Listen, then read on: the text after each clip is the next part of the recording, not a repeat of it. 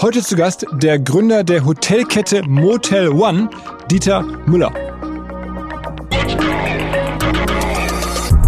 Motel One ist so die erste Hotelmarke gewesen, die sehr internetbasiert war schon und äh, sich sehr fokussiert hat auf, auf, auf das Internet. Ne? Und da war halt schon ersichtlich, dass es nicht mehr um Sterne geht, sondern es geht wirklich um Bewertungen. Und das hat damals ja noch niemand so richtig wahrgenommen, dass das Feedback der Gäste dann nicht mehr in, in langen Briefen oder sonst irgendwas kam, sondern das zack, das kommt sofort den nächsten Tag oder am gleichen Tag steht es dann äh, eigentlich im Internet. Let's go! Go, go! Herzlich willkommen beim OMR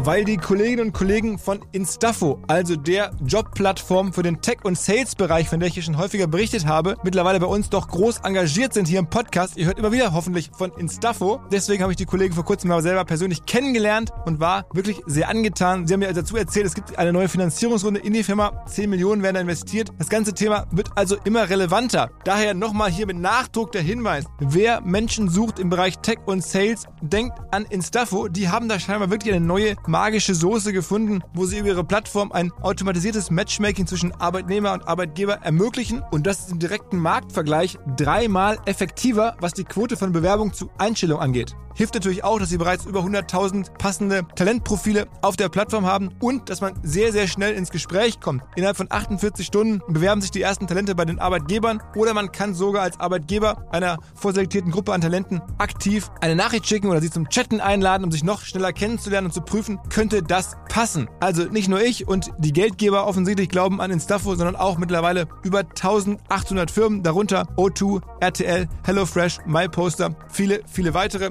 Instafo ist auf OMR Reviews bestbewertet 4,8 Sterne in der Kategorie Recruiting Plattform. Firmen, die nun Instafo ausprobieren möchten, sehr gerne. Ihr spart außerdem 500 Euro auf die erste Besetzung, wenn ihr euch anmeldet über Instafo mit Doppel-F, instafo.com slash OMR. Zurück zum Podcast. Dieses ist die 600. Folge des OMR-Podcasts. Man darf eigentlich gar nicht drüber nachdenken, wie viele Stunden da reingeflossen sind von mir, aber auch von dem ganzen Team hier und vor allen Dingen auch von so vielen ähm, ja, Hörerinnen und Hörern. Und dafür an der Stelle mal wieder äh, vielen, vielen Dank. Ich mache das unglaublich gerne. Und passend zur 600. Folge äh, kommt eine Aufnahme, auf die ich sehr lange hingearbeitet habe, die auch für mich persönlich eine ganz witzige Komponente hat, aber die vor allen Dingen einen Mann zeigt, der mit zu den erfolgreichsten deutschen Unternehmern der letzten Jahrzehnte überhaupt gehört. Ich habe ja hier häufiger mal sehr erfolgreiche Menschen zu Gast, wird euch schon aufgefallen sein, aber er ist wirklich da ähm, in der absolut obersten Liga. Motel One hat als Firma mittlerweile einen Milliardenwert erreicht. Wir haben darüber gesprochen, wie viel genau. Vor allen Dingen hat er sehr, sehr wenig Geld gebraucht, um eine Hotelkette wirklich aufzubauen, wie er es geschafft hat, so cash-effizient zu sein. Auch darüber haben wir natürlich gesprochen. Vor ungefähr einem Jahr haben wir mal einen Podcast gemacht mit Pip Klöckner und äh, Flo Adomai darüber gesprochen, ähm, was denn überhaupt die erfolgreichsten Gründungen in Deutschland waren in den letzten 23 Jahren. Ähm, und da war dann Motel One ganz klar auf der Liste, denn neben den Zalandos und den wenigen großen Digitalfirmen ist vor allen Dingen halt Motel One ein ganz, ganz großes Ding. Es ist sicherlich keine Technologie, es ist vermeintlich nur eine Hotelkette, aber ähm, wirklich mit so viel Disruption, mit so vielen neuen Ideen, mit so viel Innovation rund um das Kernprodukt, das finde ich wirklich sehr, sehr inspirierend. Ähm, ansonsten ist der Dieter Müller auch Serienunternehmer, hatte vorher schon eine Hotelkette, darüber haben wir auch gesprochen, also hatte schon ein bisschen Geld verdient, als es dann losging. Er war auch schon 50, als er Motel One überhaupt gestartet hat. Auch das ist ungewöhnlich, finde ich spannend. Und zum Schluss, Auflösung meiner persönlichen Nähe zum Motel One ist nämlich genau die, dass der heutige Co-CEO, der Daniel Müller, sein Sohn, ist, aber vor allen Dingen auch ein Studienkollege von mir war und wir waren gemeinsam im Urlaub unterwegs. Ähm, wir sind gemeinsam Schalke-Fans, also in dem Sinne auch ein bisschen was Persönliches dabei. Perfekt eigentlich für die 600. Folge. Übrigens, wir haben das Gespräch geführt im Chiemgau, in dort in einem Hotel, das nicht zum Hotel One gehört, aber zu seiner privaten Hotel Collection, ein größeres ähm, Golfhotel. Sehr angenehm saßen wir da und man hört es auch. Es ist sicherlich einer der äh, besten Podcasts der letzten Monate. Auf geht's! Hi. Danke für die Einladung. ja, also ich bin äh, aus verschiedensten Gründen offensichtlich neugierig. Trotzdem vielleicht mal ganz vorne angefangen. Äh, du bist sozusagen Hotelier der ganz frühen Stunde, beziehungsweise nicht ganz. Also nach dem Schulabschluss noch ganz kurz was anderes gemacht, aber dann früh in die Hotellerie, Hotellerie rein. Ja, durch, durch einen großen Zufall, weil Accor nach Deutschland kam. Dann habe ich mir mal angeschaut, was machen die da und äh, bin auf die Baustelle und war zufälligerweise der derjenige, der das entwickeln sollte in Deutschland, war in der Baubude gesessen und dann haben wir uns sehr gut unterhalten und dann hat er mich vom Fleck weg engagiert. Das war in Saarbrücken, ne? In, in Saarbrücken, ja, ja, ja. Also du bist aus Saarbrücken gebürtig und also es, es, gibt ja die Geschichte, kann man nachlesen, dass du wirklich an der Baustelle vorbeiläufst. Wie alt warst du da? Äh, 22. Okay, und dann sagst du, Mensch, die bauen die offensichtlich ein Hotel. Bin ich mal neugierig, geh mal gucken. Und dann haben die dich verpflichtet. Genau. Aber als Ausbildung ähm, hattest du mal ganz ursprünglich was anderes gemacht. Genau, ich habe eine Ausbildung bei BMW gemacht, Groß- und Außen Außenhandel. Also hatte gar nichts mit der Hotellerie zu tun. Außer dass mir das schon immer gefallen hat, Hotels. Ich konnte sie mir nur nicht leisten. okay. Aber dann, dann also sozusagen aus diesem BMW-Leben heraus äh, sofort gekündigt und gesagt, okay, ich probiere jetzt mal, da hat mich jemand angesprochen jetzt, oder mich sofort verpflichtet, jetzt mache ich halt Hotellerie. Genau, genau. Und also ich hatte einen Ausflug von äh, nach Berlin gemacht zu BMW und dann Saarländer hängen an der Scholle, dann bin ich wieder zurück. Und äh, Arbeitsplätze sind, waren da ja noch nie besonders reich gesegnet, das Saarland. Und dann hat man immer geschaut, was passiert da neu. Und so ist das entstanden. Äh, Accor ist ja eine ähm, börsennotierte Hotelgesellschaft, bis heute ziemlich groß. Und da hast du dann auch die ersten fast zehn Jahre dann als Angestellter mitgearbeitet, ne? Genau, 13 Jahre. War damals allerdings ein sehr kleines Unternehmen und hieß noch Novotel. Also ist heute eine der Marken von Accor. Damals war es die Keimzelle eigentlich. Und ähm, Saarbrücken war das erste Hotel außerhalb Frankreichs. Also war ein sehr kleines Unternehmen, noch ein bisschen chaotisch, wie das halt immer so ist, wenn man klein ist und wenn man, wenn man stark wächst. Und das war dann die große Chance, wirklich so alles mitzumachen, alles zu erleben. Also wie komme ich an Grundstücke, wie finanziere ich, wie führe ich den Betrieb. Und ähm, das war eine to- tolle, tolle Geschichte. Habe ich enorm viel gelernt. Aber es war damals in Familienbesitz, das Unternehmen, oder wem gehört das? Das waren ähm, zwei Gründer, äh, Pelisson und de Brühl hießen die. Leider ist gerade einer gestorben von den beiden. Äh, ja, so hat es angefangen als Familienunternehmen. All- Allerdings, weil es sehr rasch gewachsen ist, sehr schnell am Kapitalmarkt gewesen und äh, Okay. das Wachstum zu finanzieren. Ne? Welchen Bereich der Hotellerie ist der wichtigste? Also was, was muss man am besten kennen? Ist es die Küche, sind es die Zimmer, ist es die, die Baugrundstücke? Was muss man am besten? Ja gut, man muss ja zuerst mal ein Hotel bauen und äh, entwickeln. Also die Bereiche sind ineinander verwoben. Eins, eins geht ohne das andere nicht. Ne? Und ähm, das beginnt natürlich mit dem Development. Man muss Grundstücke finden, man muss, äh, sag mal, gute Lagen finden, die geeignet sind, wo es wo es eigentlich so vorprogrammiert ist, dass man Erfolg haben kann. Ne? Und dann geht es natürlich, finanzieren ist auch ein wichtiges Thema, weil es ist sehr kapitalintensiv, äh, ein Hotelprojekt oder ein Hotelgebäude ist sehr kapitalintensiv. Also man muss eine gute Finanzierung aufstellen, Investoren finden, die da mitmachen. Und dann steht das Ding mal, ne? Also das ist dir schon mal gelungen. Also weil nach diesen 13 Jahren ähm, sozusagen im Angestelltenverhältnis hast du dann entschieden, jetzt gründe ich selber. Einfach weil du die Chance gesehen hast oder weil es dir nicht mehr gefallen hat in, der, in dem Job oder? Nein, es, ist, es war wirklich eine, eine Chance da. Und zwar hat die, die, das hat alles angefangen in diesem Hotel hier. Das war mein erstes Also am Chiemsee, ja? mein ersten eigenes Hotel im Achental am im Chiemsee. Und damals hat das Hotel dem Bayern-Präsidenten Willi Otto Hoffmann Aha. gehört. Aha. Und der kam in finanzielle Schwierigkeiten. Und Accor hatte das für ihn geführt, also als Managementvertrag. Und dann hat die Bank gesagt, ah, wir wollen nicht, dass das in Konkurs kommt und wollte das nicht übernehmen. Da bin ich nach Paris gefahren zu den Präsidenten und gesagt, wir haben hier eine einmalige Chance, das Ding zu übernehmen. Ja, wo liegt das denn? Ne? Und dann haben wir, nein, für, für uns ist das nichts. Und dann habe ich gesagt, wenn er damit einverstanden ist, ich übernehme das. Da haben sie gesagt, ja, muss aber noch zwei Jahre unterschreiben, bis du bleibst. Ne? Und so ist das dann entstanden. Ne? Das heißt, dein, dein erstes Hotel war dann auch kein Budget-Hotel, das war dann wirklich hier, wir sitzen in einem ein, Hotel. Ein kompliziertes Ressorthotel. Also Ja. man sagt ja, die kompliziertesten Hotels sind Ressorthotels, weil das so die ganze Bandbreite der Hotellerie abdecken muss und das Geschäft kommt nicht von alleine, so wie es in der Stadt manchmal durch Messen und die starke Nachfrage der Fall ist, sondern man muss den Markt machen. Ne? Ja. Und ähm, insofern war das ein guter Start. Und wie hast du das finanziert? Also konntest du das dann? Ja, ich, ich habe damals eine Mark bezahlt, Mhm. D-Mark-Zeiten, und eine Menge Schulden übernommen. So, so Ah, okay. Das heißt, das ist auch eine Chance, das günstig zu bekommen und dann halt die Schulden abzuarbeiten und okay. Okay. Und dann äh, hast du das hinbekommen damals schon und dann weiter Genau, expandiert. und dann äh, daraus ist die Astron Hotelgruppe Mhm. entstanden. Das war sozusagen meine erste Kette, meine erste Marke, in, also wo ich se- selbst als Unternehmer tätig war, mit einem Partner damals. Und ähm, wir haben das dann entwickelt, so auf 50 Hotels 50 Stück auch, okay. mit 8000 Zimmer, Deutschland, Österreich, Schweiz. Und alles dann so, so Resort-Hotels oder verschiedenste? Nee, alles Profile? nur Stadthotels. Okay, Stadt. Okay. Also es kam außer in Kitzbühel, das war noch ein weiteres Ressorthotel. Ne? okay.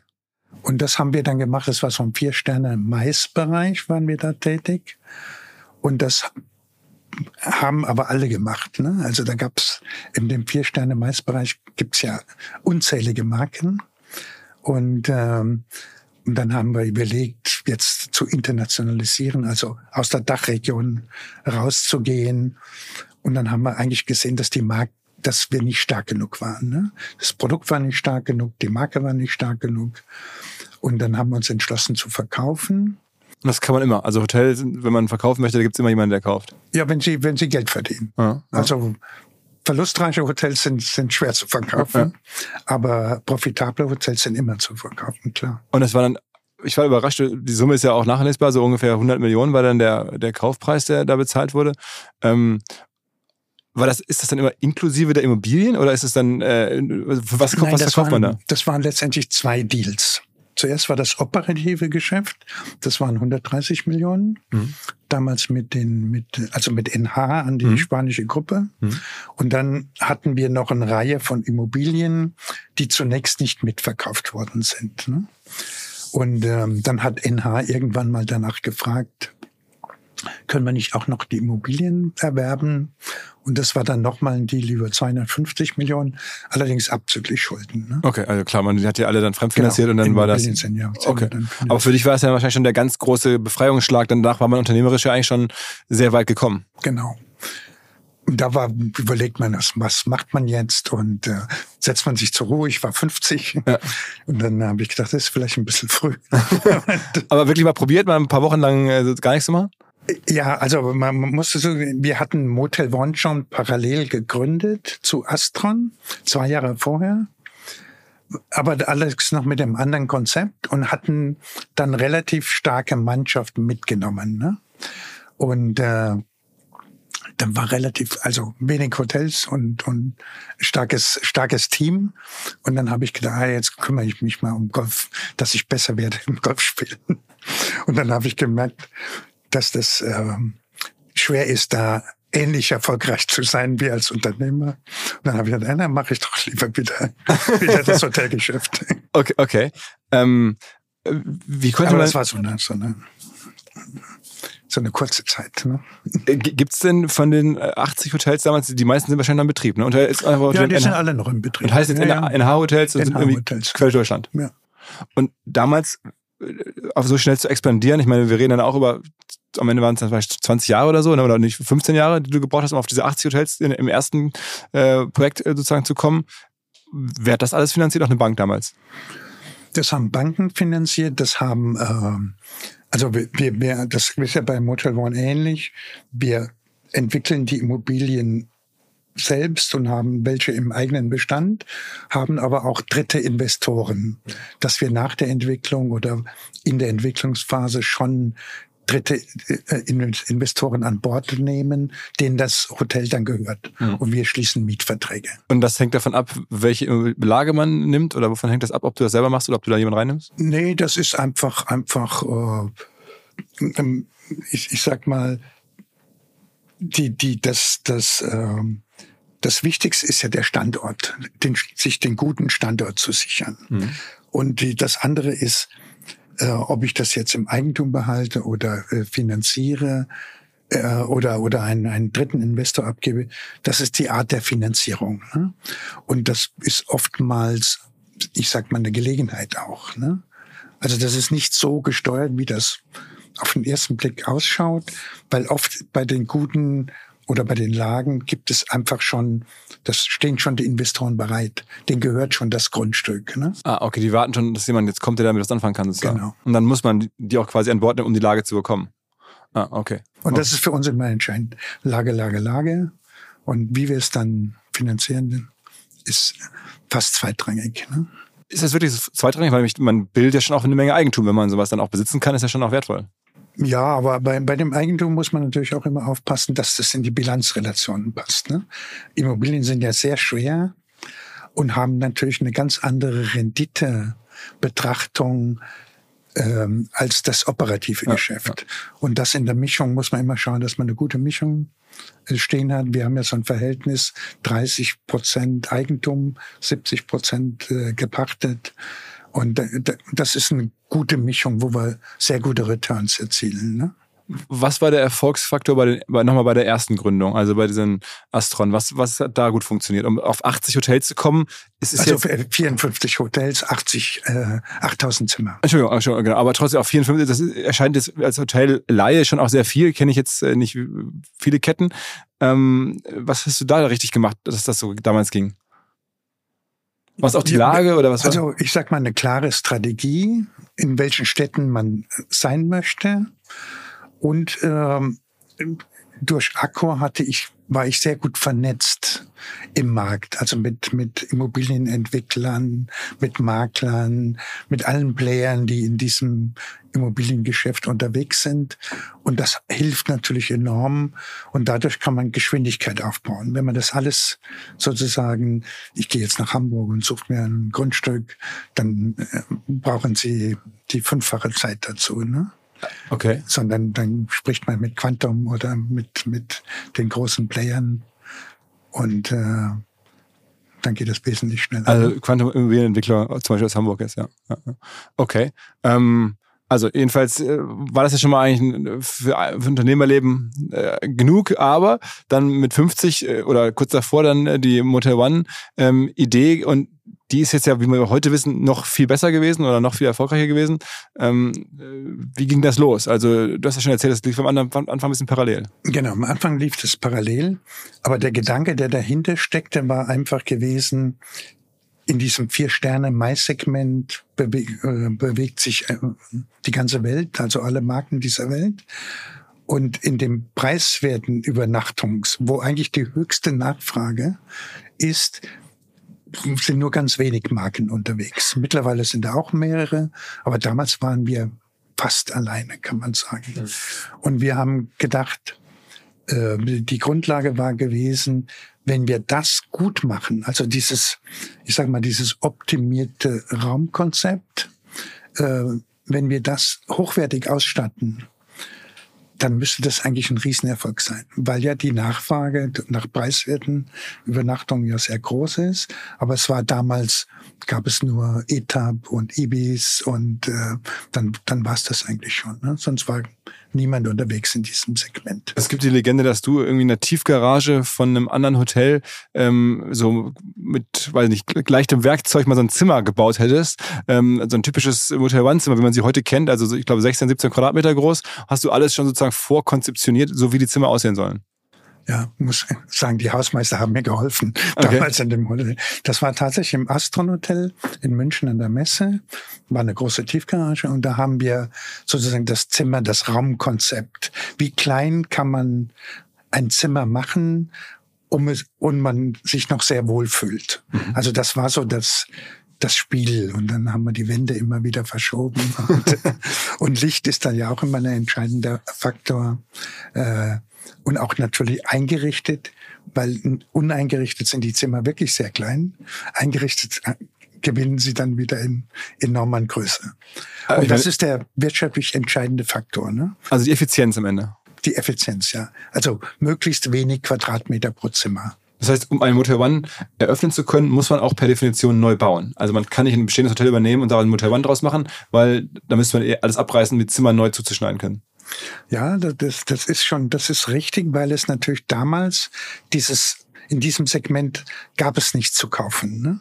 Mittlerweile sind ja sehr viele andere Marken auch unterwegs. Mittlerweile ergeben sich schon mal Chancen von Übernahmen. Also wir haben ja äh, jetzt in der äh, unsere, also bis jetzt drei Übernahmen waren alle Häuser neu gebaut. Und also von unseren mhm. äh, jetzt 90 Hotels im Betrieb gibt es nur drei Übernahmen. Mhm. Und das ist äh, Kopenhagen, Madrid und jetzt in New York. Aha. Okay, aber die hat man dann einfach sozusagen, die waren schon vorher so gut konfiguriert, dass man die genau. so die, betreiben die haben dann kann. schon gepasst irgendwie, ne?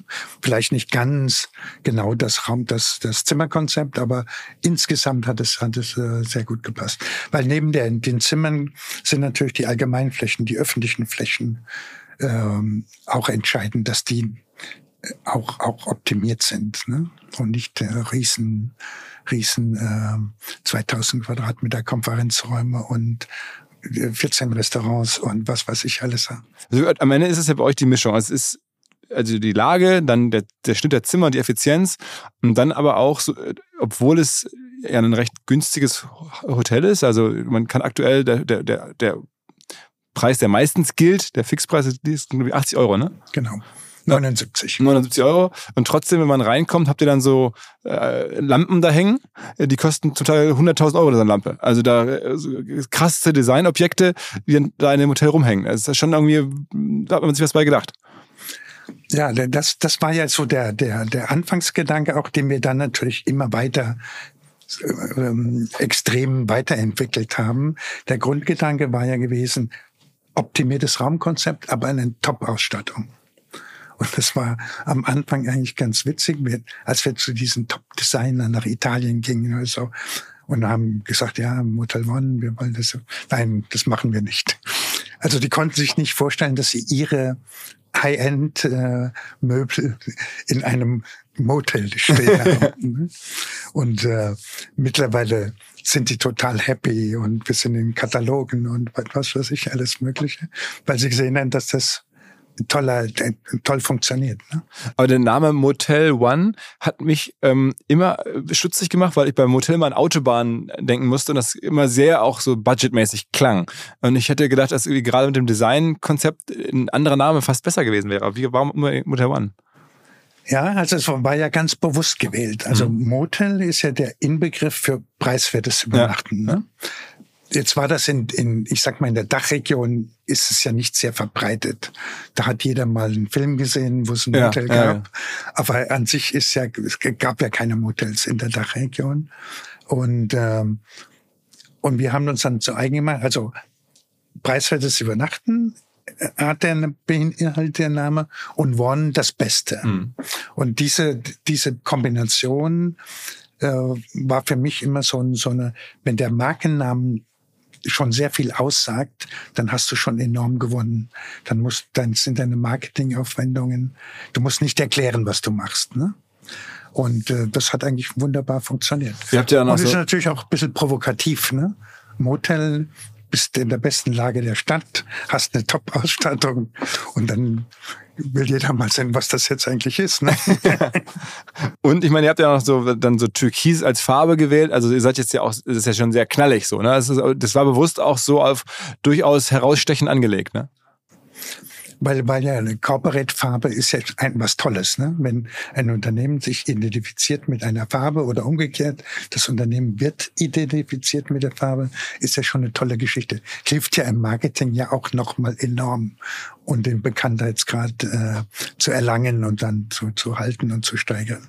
Und da war Türkis weil das eine Farbe ist, die jeder mag. Das erinnert ihn an Urlaub, an tolle, tolle Stimmungen und Hast du einfach ausgedacht? Ja, genau. Das war, also entstanden ist das in Mallorca, weil wir wohnen an so einer Bucht und dann ist immer türkisfarbenes Wasser.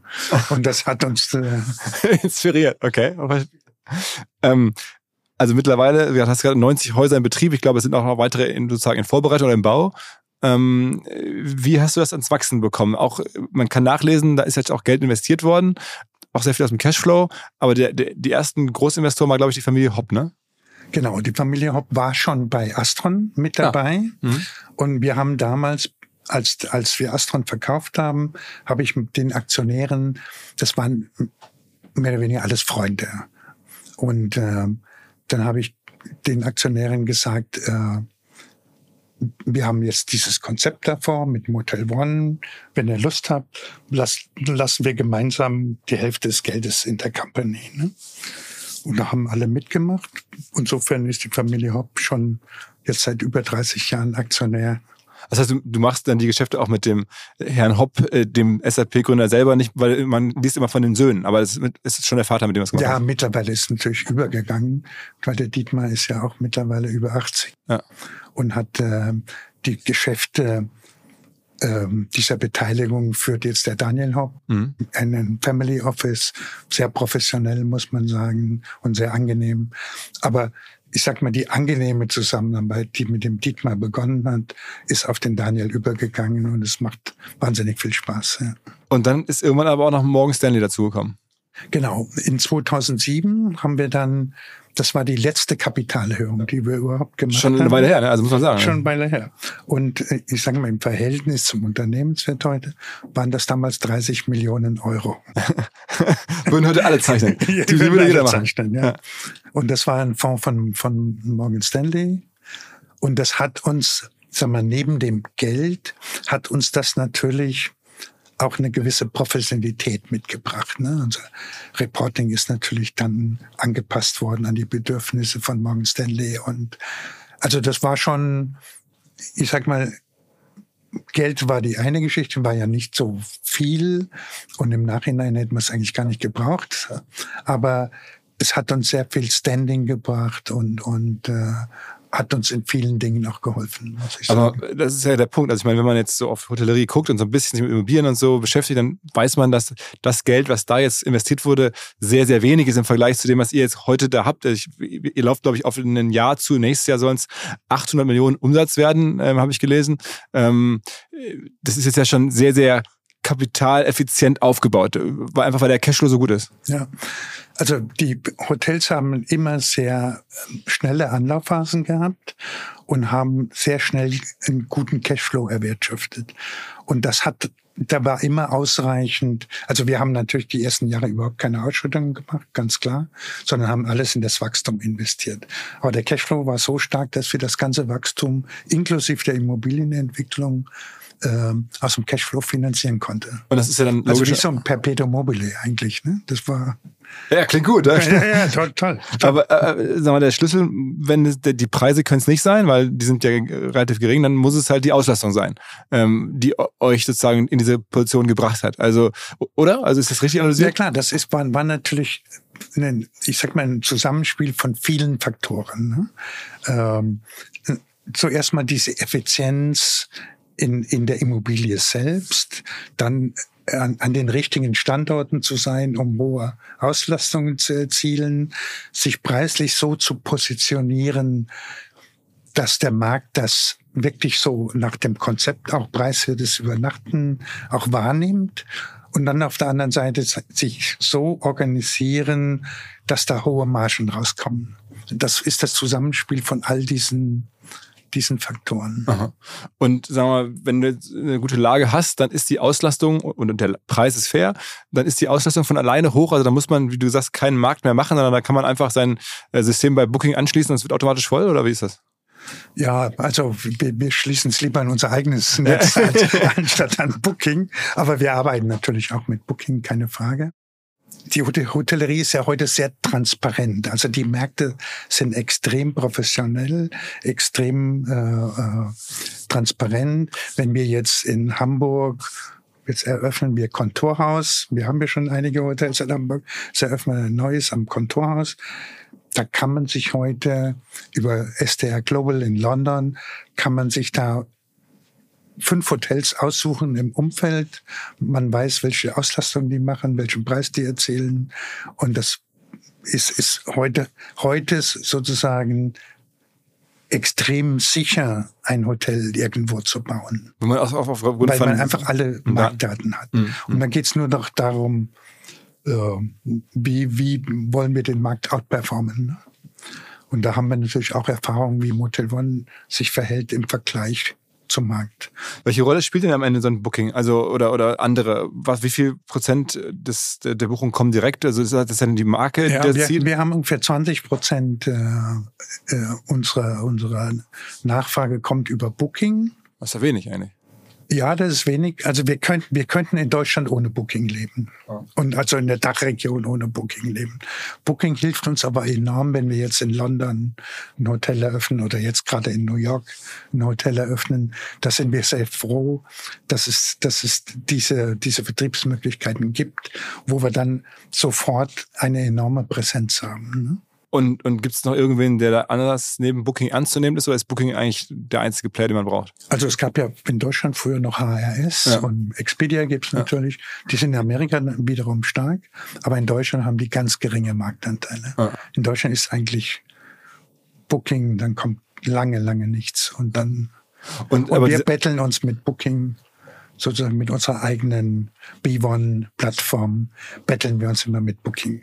Wir haben noch die Nase voll. Ja. ja, deutlich, deutlich, deutlich. Aber wie macht weil wir natürlich den Schlüssel haben, weil die letzten Zimmer gibt's halt nur über unsere eigene Website.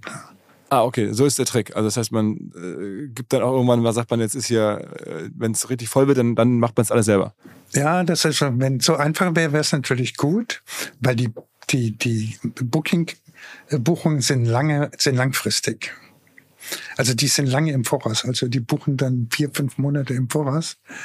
Und äh, wenn du dann erst reagierst, dann bist du eigentlich schon voll. Und dann, dann nutzt dir das nichts mehr. Man muss seine Nachfragezeiten kennen und frühzeitig die Kanäle schließen, so dass nur noch über unsere eigene Website buchbar ist. Ne? Ah, okay, okay, okay. Das ist, wir nennen das Channel Management. Und äh, da muss man immer sehr gut aufpassen. Gibt es denn noch andere Channel, die relevant sind? Also jetzt Booking, euer eigener B1 heißt der. Was ist noch? Äh, Expedia ist Okay, noch, okay. noch ja. Aber bei eurem und eigenen- ist in, in, immer noch in Deutschland. Und bei eurem eigenen, wo kommen da der, die Besucher her? Also sind das dann alles sozusagen Stammkunden, die euch schon kennen wahrscheinlich?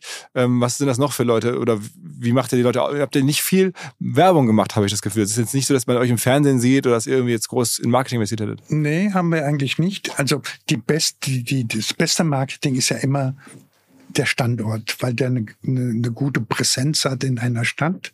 Und dann ähm, haben wir ganz klassische Tools, dass wir um den Schornstein herum alle Firmen ansprechen, mit denen Corporate-Vereinbarungen treffen. Und, ähm, und dann haben wir vor, ähm, vor fünf Jahren, also kurz vor Corona, haben wir eigentlich unsere Bibon-Plattform ins Leben gerufen. Und ähm, da haben, mittlerweile haben wir 1,2 Millionen äh, Members und das sind Frequent Traveler. Also die buchen extrem. Oh, Das ist eine super Datenbank. Also Ja, ja, da über toll, eine Million Menschen, toll, das ist ja schon, ja Und dann in so kurzer Zeit Ja. war natürlich so ein, so ein, während Corona ist das stagniert und nach Corona entwickelt sich das wirklich prächtig. Das muss man Mal wieder ein Hinweis nach längerer Zeit auf Molly.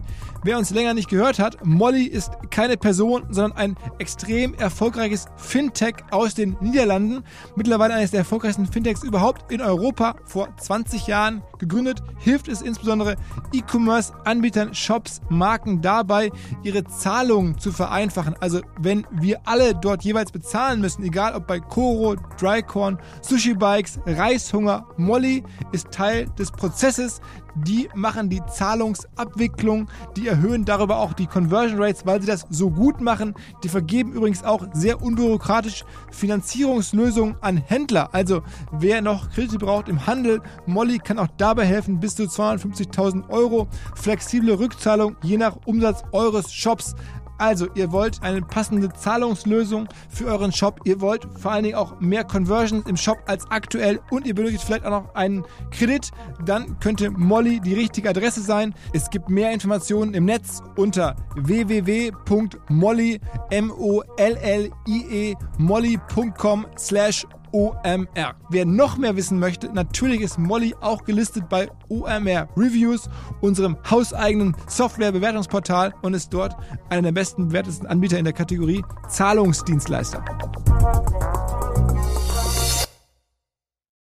Zurück zum Podcast. Und, und welche Rolle spielt das Pricing? Also ich meine, ihr habt ja diesen Fixpreis, aber manchmal zu Stoßzeiten brecht ihr dann doch auf und dann, dann geht es doch höher. Genau. Also wir, wir, unterscheiden uns so ein bisschen von, von den Mitbewerbern, weil wir dieses Fixpreismodell eigentlich lieben. Ne?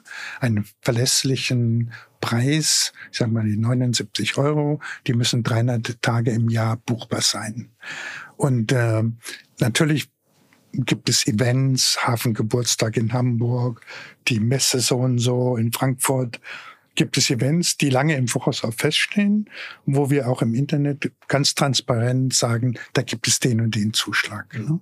Und diese Mischung ist eine, eine, eine, tolle Mischung und sehr verlässlich für den Gast. Aber ihr macht es halt nicht so, man hört ja immer von Yield Optimization, so heißt es, also dass man sehr dynamisch morgens guckt und dann ist der Preis auf einmal nochmal 10% hoch oder runter. Da wird ja häufig versprochen, dass Pricing generell auch bei der Luftfahrt oder so, dass da sehr viel Marge zu holen ist. Und da hast du aber gesagt, davon verabschiede ich mich, das, damit habe ich eigentlich nichts zu tun.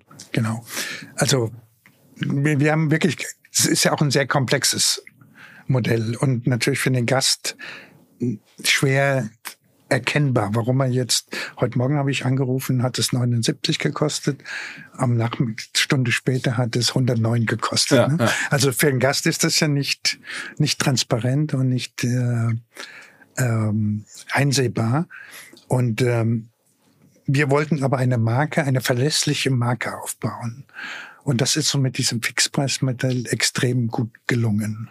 Aber auf die, auf die Margen, die man da verzichtet, ich meine, ich kann das ja nicht beurteilen, aber was man von Yield Management immer hört, dass das irgendwie riesen Optimierungsmöglichkeiten gibt und dass man, also. Naja, nur, das geht auch nach unten.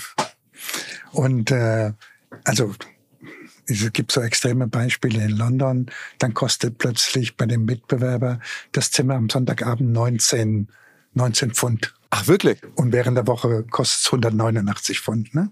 Okay, das machen manche auch. Also es geht schon auch nach unten. Mhm. Und insofern ist es nicht nur so, so äh, glückselig bringend nach oben, sondern es geht auch nach unten. Mhm. Und die, die, das Fatale bei diesen Systemen ist ja, ähm, das sind ja Algorithmen und die werden gespeist von, von allen Hotels, die Daten liefern dazu. Und ähm, das kann auch sein, dass die sich gegenseitig nach unten ziehen.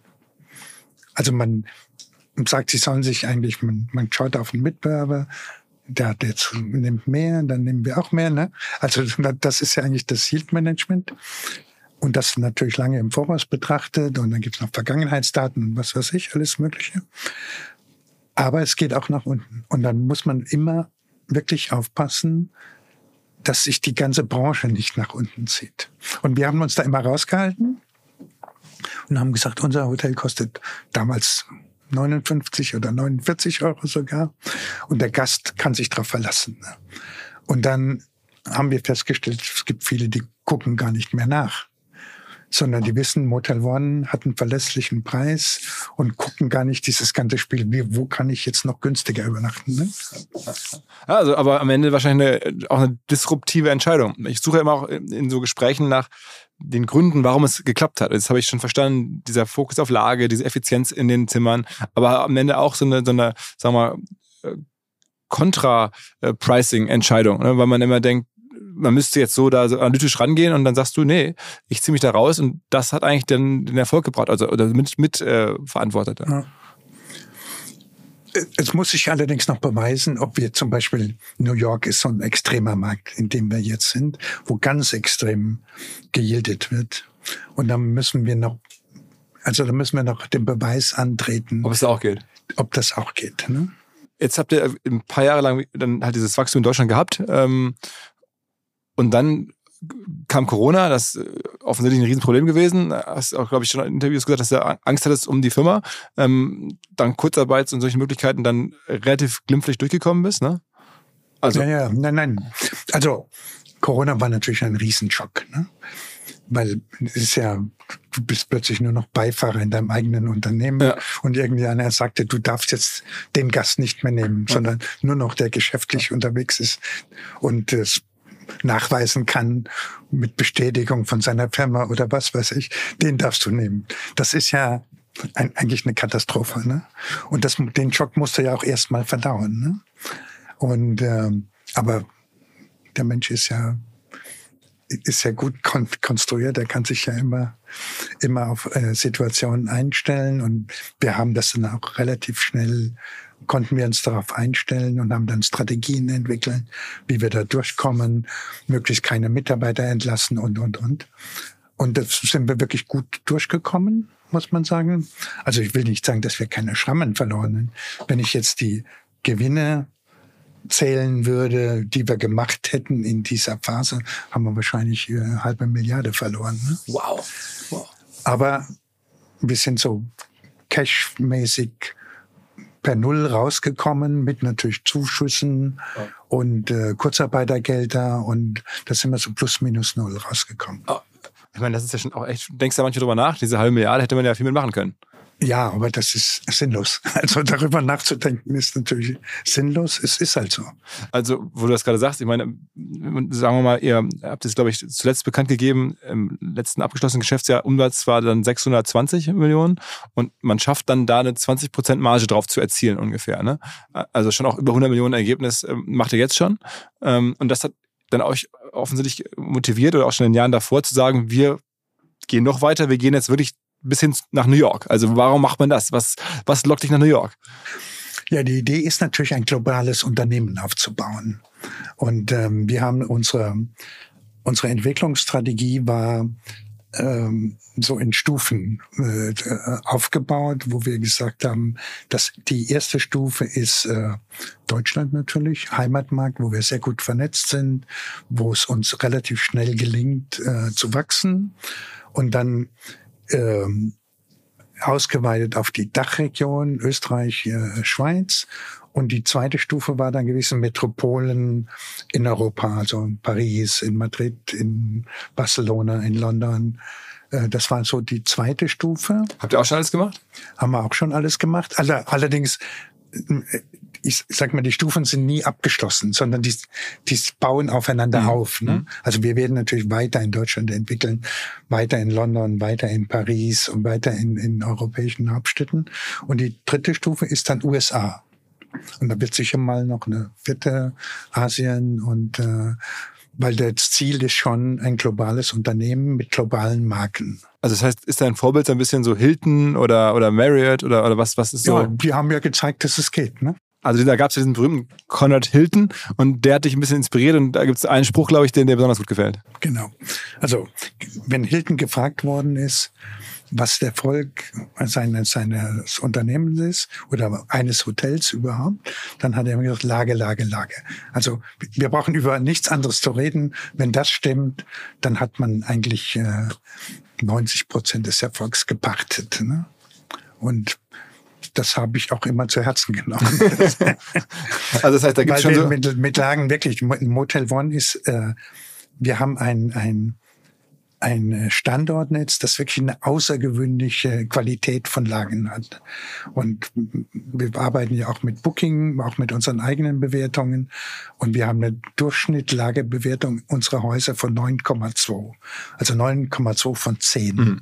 Und das, ich wüsste nicht, welche andere Hotelkette der Welt das hat. Welche Hotelketten sind denn aus deiner Sicht jetzt neben Hilton noch inspirierend? Welche machen einen guten Job? Welche guckst du dir an? Also es gibt ja ganz viele börsennotierte Hotels. Aber gibt es irgendwelche, die dich besonders ansprechen? Ja, also natürlich, wir schauen uns gerne den Luxusbereich an, weil wir ja auch, äh, ich sag mal, von Ausstattung und von Servicegedanken wollen wir ja dies, diese, diese Werte, die Luxushotels verkörpern, wollen wir ja auch erreichen und erreichen das ja auch. Ne? Also wir benchmarken uns jetzt nicht mit dem Budget-Hotel um die Ecke, äh, sondern wir benchmarken uns, was die Werte an Freundlichkeit, Sauberkeit, also die Dinge, die man so gut beeinflussen kann, dann benchmarken wir uns immer mit dem besten Hotel der Stadt. Ne? Und das sind natürlich Mandarin Oriental und, und äh, Ritz-Carlton und, und wie die, die Luxushäuser heißen oder auch ich sag mal, in anderen Märkten so Einzelhotels wie Bayerischer Hof, so, so Ikonen. Vier Jahreszeiten. Vier Jahreszeiten, so richtige Ikonen, wo man sich ganz gut orientieren kann. Aber die wertvollste Hotelkette der Welt ist dann doch immer eine Hilton, habe ich gesehen. Nach Market Cap sind die, glaube ich, jetzt über 50 Milliarden wert, ne? Genau. Also die, oder ist es Mary, Mary, ich weiß gar nicht, ist es Mary? Nee, nee, Hilton. Hilton ist, Hilton ist immer noch die bekannteste Marke. Und, und auch scheinbar mit dem meisten Umsatz oder erfolgreichste zumindest. Nee, das ist Marriott. Ah, das ist Marriott. Also Market Cap am höchsten ist Marriott. Achso. Genau, genau. Okay, weil die auch sehr viele Häuser haben weltweit. Genau, die ist, ist, haben ja Starwood gekauft äh, und einen Merger gemacht mit Starwood und haben da wirklich tolle aber ich meine, wenn man das so hört, dann ist es ja zumindest klar, Marriott ist noch ein weiter Weg, 50 Milliarden Market Cap, aber wenn man mal so guckt, wenn ihr jetzt im nächsten Jahr 200 Millionen Ergebnis machen würdet und das Multiple ist ja immer so ungefähr 20 mal Ergebnis, ne? So, kann man das so sagen? Ja, also zwischen 10 und 15. Okay, okay, ein bisschen weniger. Wenn man die, die Immobilien separat betrachtet. Ne? Okay. Die Immobilien haben 20 oder 25 fache Ne? Oh, okay, okay. Aber dann trotzdem, dann würdet ihr eine, jetzt, wenn man es jetzt äh, an, die, an der Börse hätte und so ein bisschen vergleicht, dann bei 200 Millionen kommt ihr schon auf 3 Milliarden Market Cap, was die Firma dann wert ist. Und das ist dann natürlich noch ein Bruchteil von, von, äh, von Merit, aber es ist schon irgendwie nicht mehr ganz unvorstellbar, dass man hinkommen kann. Naja, ein ganz kleiner Player sind wir nicht mehr, was, ja. den, was den, den Wert des Unternehmens angeht. Allerdings hoffen wir gehen davon aus, dass wir eher in Richtung 300 Millionen unterwegs sind. Oh, wow, wow, okay. Und, und dann über etwa 4 Milliarden Unternehmenswert äh, sprechen. Ja. Okay, wow. Äh, warum ist es anderen deutschen Hotelketten noch nie gelungen. Also wir reden jetzt ja bei Hotelketten immer dann von Marriott und Hilton und äh, alles internationale Firmen. Deutsche Firma ist nur deine. Warum ist es so? Ja, das, das ist interessant, habe ich auch schon, schon öfters mal nachgedacht, weil wir hatten ja zum Beispiel Steigenberger, Egon mhm. Steigenberger war ja ein großer Pionier und hat da auch wahnsinnig viel aufgebaut, also bewundernswert und sehr früh eigene Akademie und, und alles Mögliche gehabt. Aber seine Nachfolger haben das immer, also nicht gut, nicht gut weiterentwickelt, sagen wir es mal so. Ne? Mhm. Und dann gab es sehr viel Eigentümerwechsel auch und äh, es hat, hat dem Unternehmen nie gut getan. Das wäre so ein Unternehmen gewesen, ja das sehr früh ja am Markt war und das eigentlich die Chance gehabt hätte, international auch ich sag mal, in diesem Spiel der Großen mitzuspielen. Aber das ist irgendwie nicht gelungen. Managementseitig am Ende. Management. Das war eine absolute, reine Managementfrage. Du hast jetzt auch so ein paar ähm, Glaubenssätze, die man so lesen kann, die ja auch durchaus anders sind als andere. Vielleicht ist das, äh, sagst zum Beispiel an dieses ganze Sterne-Konzept. Wie viele Sterne hat ein Hotel? Also glaubst du überhaupt gar nicht, sondern du guckst dir ganz bodenständig einfach die Bewertung an äh, bei, bei Booking oder im Netz und sagst, das ist eigentlich das, was für dich das Entscheidende ist. Ja. Also das hing natürlich auch mit uns, mit dem Anfang zusammen. Ähm, also wir Motel One, das Motel One ist so die erste Hotelmarke gewesen, die sehr internetbasiert war schon und äh, sich sehr fokussiert hat auf, auf, auf das Internet. Ne? Und da war halt schon ersichtlich, dass es nicht mehr um Sterne geht, sondern es geht wirklich um Bewertungen. Und das hat damals ja noch niemand so richtig wahrgenommen, dass das Feedback der Gäste dann nicht mehr in, in langen Briefen oder sonst irgendwas kam, sondern das zack, das kommt sofort den nächsten Tag oder am gleichen Tag steht das dann äh, eigentlich im Internet. Und die Hoteliers haben das dann auch lange nicht veröffentlicht auf ihren Webseiten und äh, und wir haben dann sehr schnell eigentlich gesagt, die, das hat uns eh schon immer geärgert, diese, diese starre Klassifizierung äh, nach Sternen. Und der Zustand der Häuser hat nie eine Rolle gespielt.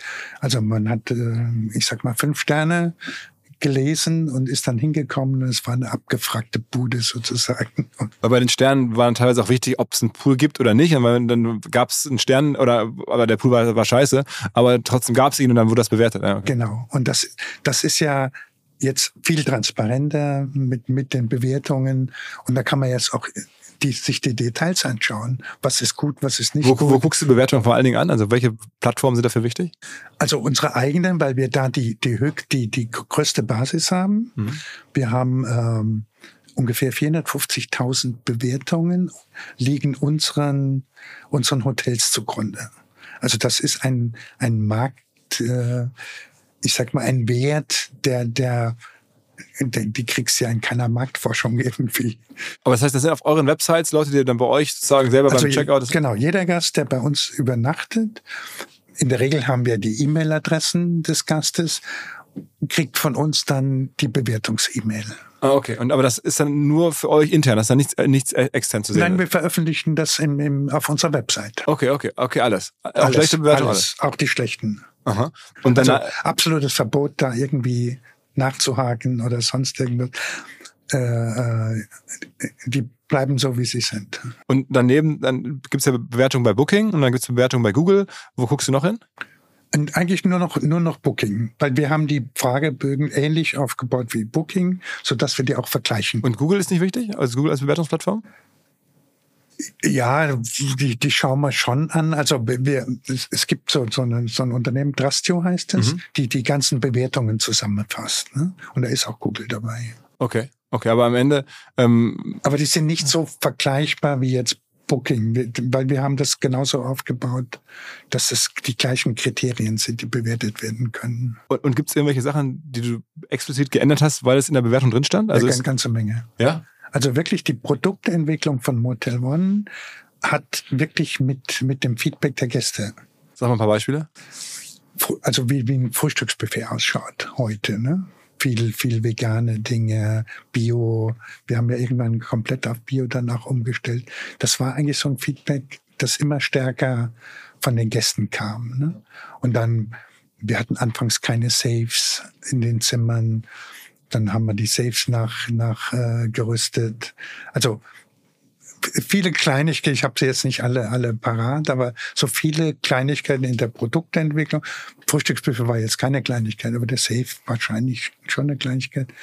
Und er hat sich das so, so, so weiterentwickelt. Äh, Generell hast du ja viele Sachen äh, noch weiter anders gemacht, in dem Sinne, dass du bei der Produktentwicklung von Anfang an gesagt hast, okay, ähm, ein paar Sachen brauchen wir nicht. Kein Telefon auf dem Zimmer, ähm, Badezimmer muss nicht besonders groß sein.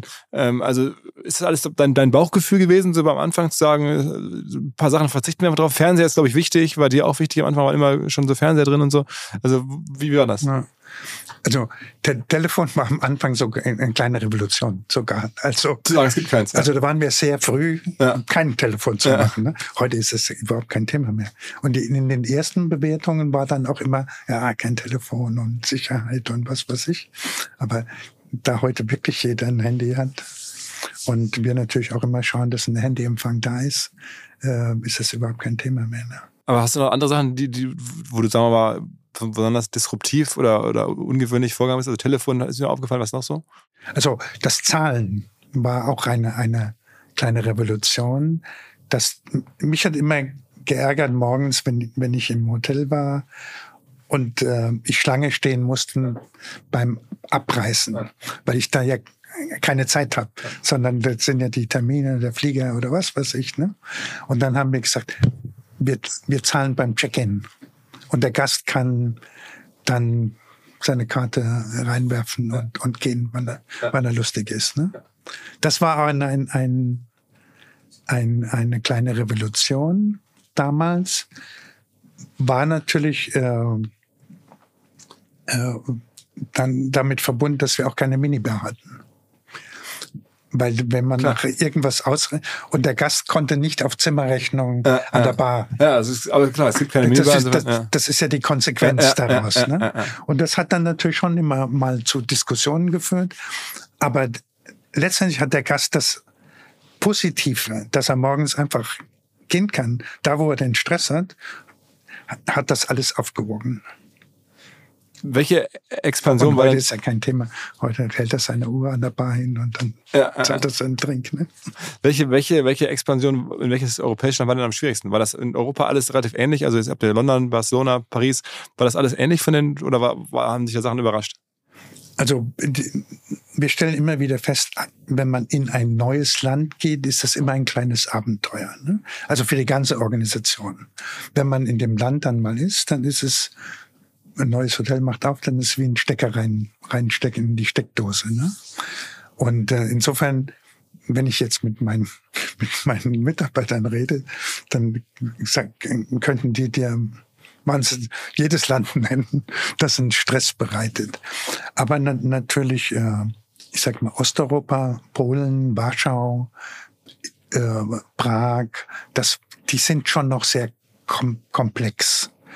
Wa- Warum ist das so? Äh, Die, die, die, ich sag mal, die steuerlichen äh, Voraussetzungen, ähm, es ist wi- wirklich komplex.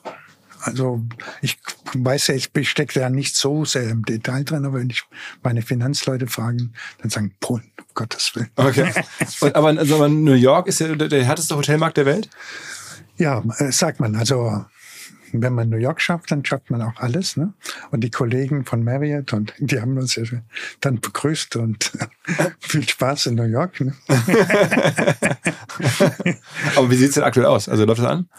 Ja, also wir sind, sind sehr happy. Es hat sich wirklich toll entwickelt. Das heißt ja da Cloud One, ne? Das heißt, das Das heißt Motel Cloud One. Weil Motel ist in den USA anders be be besetzt. Insofern musst ihr das einmal wechseln. Genau. Und dann haben wir gesagt, das gehen wir dann gar nicht ein. Wir haben immer schon mit dem Gedanken gespielt, eine zweite Marke zu entwickeln. Und dann war USA so der richtige Mhm. Auslöser dann dazu. Und dann ist ja ganz, ganz, ähm, ich sag mal, vom Marketing eine tolle Geschichte. Man entwickelt eine Marke in New York und geht damit zurück nach Europa. ne? Aber wo, wo ist das Haus in New York? Das ist direkt am 9-11 Memorial. Mhm. ähm, bei, bei den neuen Türmen da. Eine tolle Lage. Also man schaut direkt runter. Also im Süden von Manhattan sozusagen. ne? Genau, genau. Und aber erste Indikatoren, dass es klappt, gibt's schon oder dass es nicht klappt? Ja, ja, gibt schon. Gibt Gibt schon. schon. Also es war eine, wir sind ja so, wir haben ja ähm, umgebaut, wir haben das übernommen während der Pandemie, haben umgebaut. Das, das war ja ein, ein, ein anderes Markenhotel gewesen, ein Courtyard war das. Und wir haben dann während dem Betrieb äh, umgebaut, was immer ein bisschen problematisch ist, hat uns dann auch äh, negative Bewertungen eingebracht, die sich jetzt langsam durch die Menge äh, wieder, wieder erholen. Und ähm, ich sag mal, es war so zwischen Oktober und, und März so ein bisschen schwierige Zeit. Und jetzt sind wir aber so Auslastung in Richtung 80 Prozent unterwegs. Und Okay, und das ist gut? Sind sehr, ja, sehr gut. Sehr Okay. gut, ja. Das ist so das Marktniveau Was man, was man, von New York. okay. Und das kann man auch nicht weiter, ich meine, es ist ein Hotel in New York, so viel Leerstädte, 20% Leerstand ist ja trotzdem viel. Also da kriegt man nicht weiter gesteigert. Ja, ja, halt, halt, also wir gehen schon davon aus, dass wir den Markt mal outperformen. Aber da müssen wir einfach ein bisschen länger auch da sind. Dass die Marke noch bekannter ist. Genau. Am Ende geht's dann doch über die Marke auch so ein bisschen. Genau, über die Marke und natürlich auch im Umfeld. Das, das ist ja so ein Business-Standort und da muss man einfach mit den Corporates auch, auch Vereinbarungen treffen, sich vorstellen, bekannt machen, die Leute mal herbekommen. Was, was kostet so ein neues Hotel zu machen? Sagen wir mal jetzt, New York ist besonders, aber das neue in Hamburg, nehmen wir mal, als Einzelprojekt, ist das dann äh, klar abhängig von der Immobilie und dann, was hast du an, an, an Kosten, so ein Ding dann einmal herzurichten? Gut, man, man kann etwas sagen, in Hamburg jetzt, ähm, so ein Hotel kostet 200.000 Euro pro Zimmer, ein, ein Motelwohnen. Aber 200.000 Euro pro Zimmer. Das, ah, das, da hätte ich gedacht, dass die Zimmer günstiger sind. Okay, 200.000 pro Zimmer. Und dann habt ihr da 200 Zimmer? 400. 400. Okay. Also das sind dann schon richtige große Investitionen. Ne? Ja, ja. Aber das heißt, um das trotzdem machen zu können, also jetzt auch in, wie viel habt ihr gerade in, im Bau, wie viele Hotels?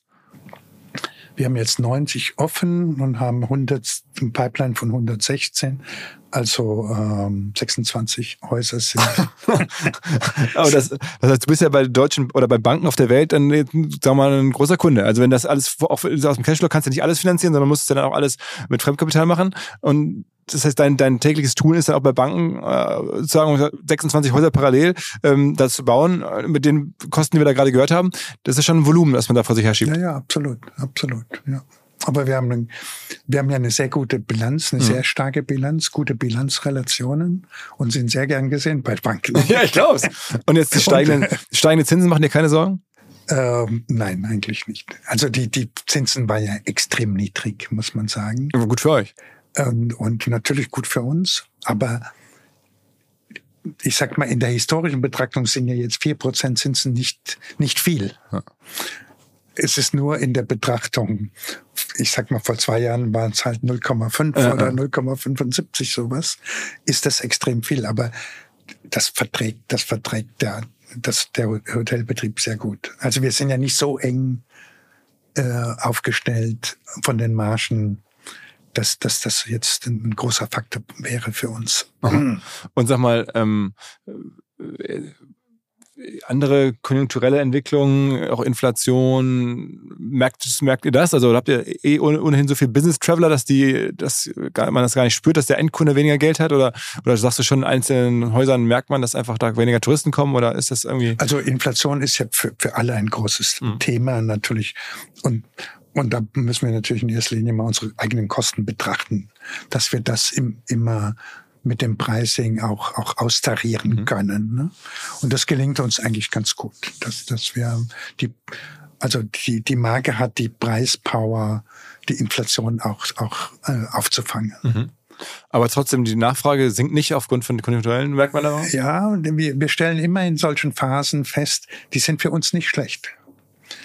Weil wenn die Unternehmen anfangen zu sparen, dann stellen wir fest, dass, dass äh, viele sozusagen zu uns kommen und äh, das nicht als Strafe empfinden, weil wir ein tolles Produkt haben. Mhm. Ne? Und aber ein Travel Manager kann natürlich sehr schnell äh, Einsparungen erzielen, wenn er jetzt vom ich sag mal, von einem Hotel, das 200 Euro kostet, zu eins, das 79 kostet. Ne? Wer sind denn eure größten Wettbewerber, würdest du sagen? Ja, die größten Wettbewerber, die sich jetzt so entwickelt haben in den letzten, also der große Wettbewerb war immer Ibis gewesen.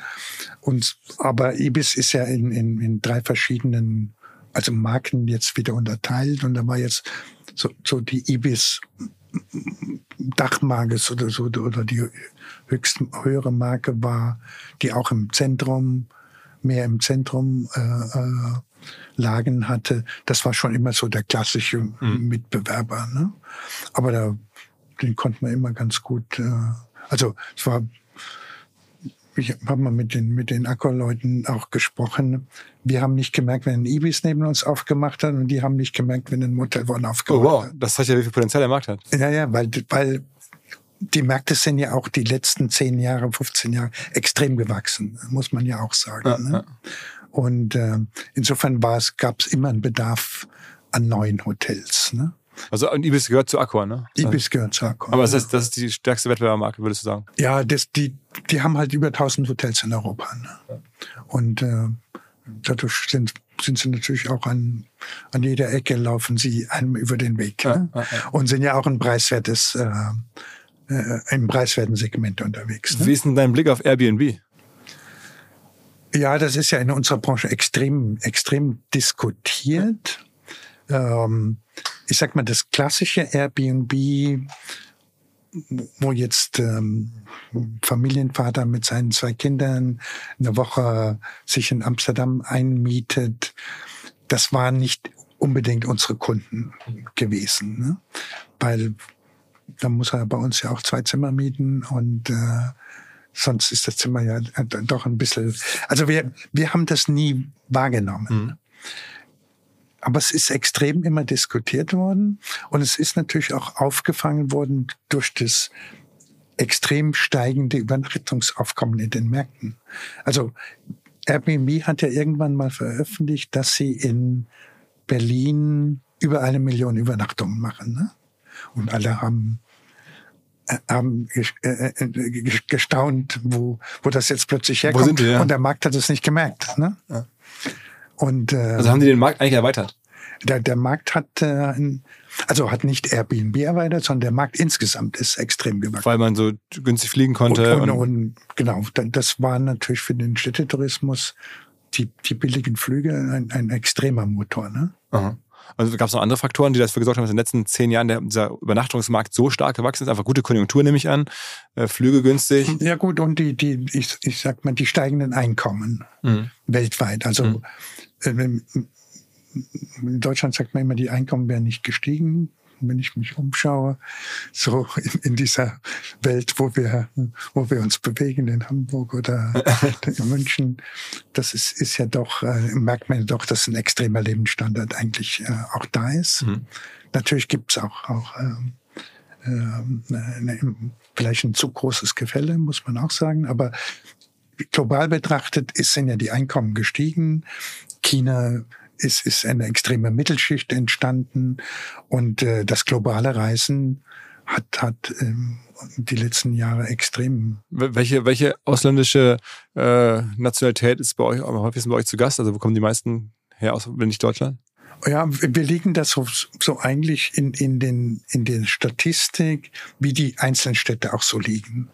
Aber die, die Hotellerie hat ja fast 50 Prozent Auslandsübernachtungen in Deutschland. Ne? Und ähm, das sind natürlich die Nachbarländer in erster Linie, Engländer, Franzosen, Spanier und aber natürlich auch USA. Und äh, die letzten Jahre hat China sehr, sehr dazu gewonnen. Der russische Markt war immer ein bisschen, bisschen merkwürdig, also war immer nur High-End äh, gewesen. Das spüren wir überhaupt nicht. Mhm.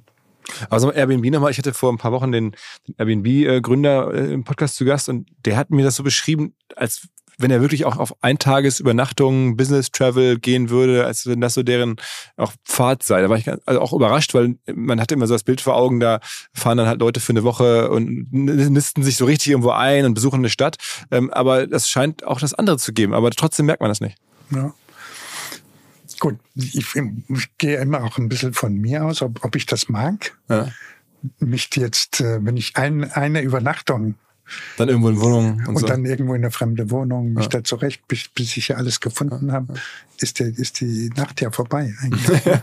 und, und die Preisunterschiede sind ja zum Hotel, die sind ja nicht da. Ne?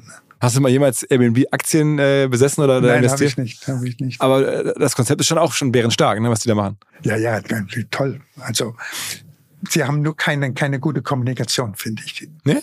Weil sie sich mit jedem, also gegenüber den Gästen ja, aber gegenüber Städten. Ja, ja okay ähm, machen sie das wirklich nicht gut, weil sie sind wirklich verhasst in jeder Stadt und jede Stadt stellt eine äh, Taskforce aus, um diese illegalen Vermietungen zu unterbinden. Also New York ist voll von Airbnb mittlerweile, ne? also da, ja, da kann man klar. eigentlich gar nicht hin, weil das alles voller Airbnb ist. Also Barcelona, Amsterdam, alle, alle schimpfen ja extrem auf, auf Airbnb und das macht Airbnb, Airbnb macht ja vieles toll, aber das macht Airbnb nicht gut. Mhm. Und trotzdem finde ich die Markenführung als solche, dass sie dann auch versuchen, in, wenn irgendwo eine Krise ist, dann stellen sie Kosten oder dann schreiben, zahlen sie selber ihre Hosts für die Übernachtung, wenn da dann da irgendwie Flüchtlinge aufgenommen werden sollen oder Menschen, die irgendwie notleidend sind. Also da, sie, engagieren sich schon. Sie sind sehr ja, stark ja, so eine Marke, die versucht so, äh, so ein bisschen so modern, so Spotify, Netflix, Airbnb, so eine moderne, geliebte äh, Marke zu sein ist das was, was du dir auch wünschst für, für Motel One, so als Marke, dass man auch so, die, so ein bisschen in dieser Welt der Spotify- und Netflix-Marken unterwegs ist? Ähm, also ich war immer sehr stolz darauf und, äh, und ich glaube, es ist ein Teil des Erfolgskonzeptes, dass wir sehr breit aufgestellt sind und uns nicht auf eine, eine einzige Zielgruppe fokussieren. Und äh, deshalb war es für uns nicht so ich sag mal, wir haben das nicht so forciert, dass wir in dieser Welt da an, zu Hause sind, sondern wird ja oft gefragt, was, was sind Ihre Gäste? Ich kann es gar nicht sagen, weil das so breit, mhm. so breit aufgestellt ist und äh, das hat extrem gut funktioniert. Und das ist ja auch das, das Schöne. Wenn man, je, je schmäler man sich positioniert, umso schwieriger wird's ja dann auch. Ne? Und so anfälliger ist man dann auch. Im jetzt kommenden Hinweis mal nicht AdTech oder B2B Softwarelösung, sondern mein Kollege Max, der sich mit Gin auskennt und alle unter 18 jetzt bitte weghören, mir berichten wird, warum er Monkey 47 so besonders findet. Max. Ja, Philipp, es steckt direkt im Namen. Das sind die 47 Botanicals, die dem Ganzen einen einzigartigen Geschmack verleihen. Das sind zum Beispiel die Preiselbeeren aus dem Schwarzwald, die ihm auch eine ganz besondere Note geben. Aha. Und was hast du da mitgebracht? Meinen Favoriten, den Monkey 47 Tonic. Super einfach, ein paar Eiswürfel, etwas Monkey 47, das Ganze aufgefüllt mit Tonic Water und einer Grapefruit-Zeste obendrauf. Fertig ist der erfrischende Drink. Okay, äh, und das schmeckt dann? Auf jeden Fall. Beim ersten Schluck spürst du direkt die Wacholdernote, frische Zitrusnoten und eine leichte Pfefferschärfe. Für mich ist es genau die Balance dieser Aromen, die den Gin ausmachen. Und gibt es noch was über Monkey 47 als Brand zu sagen? Ich meine, du siehst es ja schon am Apotheker-Design der Flasche. Die Brand ist mit super viel Liebe gestaltet. Vom Etikett bis hin zur Website, die aussieht wie eine alte Zeitung. Da wundert es mich ehrlich gesagt auch nicht, dass Monkey 47 bereits zum achten Mal in Folge als Top Trending Gin Brand ausgezeichnet wurde. Also an alle, probiert Monkey 47 gerne aus, überzeugt euch selber von seiner Qualität, dass das hier, was der Max berichtet, wahr ist. Ich wiederhole nochmal, Monkey 47, Monkey 47 zum Mitschreiben in Bar oder Supermarkt demnächst mal ausprobieren.